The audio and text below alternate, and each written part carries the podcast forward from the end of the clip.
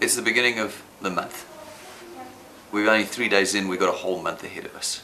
Guys, this is the best opportunity now, the best time now in the month for us to get our schedule and our thoughts right. What's one of the most common objections to building channels at ChoicePoint? I don't have the time. Alright, well let's fix that problem. Let's fix that problem for you. We don't want it to be an objection you have towards building channels at ChoicePoint.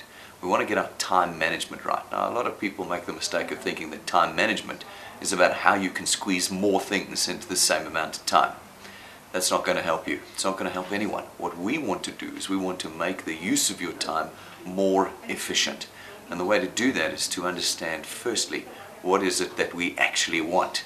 What is it that you want out of the month of July? What is it that you actually want this year? When we understand that, then we can start prioritizing our time.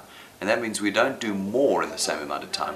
It means that we have more focused time in the time that we have each day.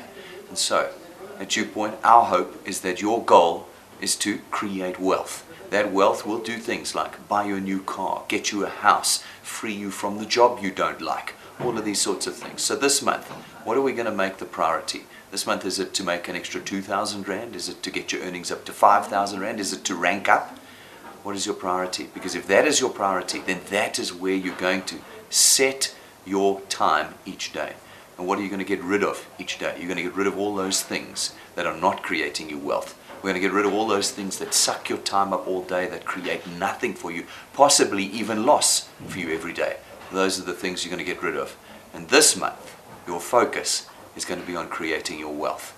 Every minute of this month, you're going to have your mind fixed on who to grab, on what to do, on what training to watch, on what presentation to come to. The things that create wealth. Those are the things that are going to take up your time this month.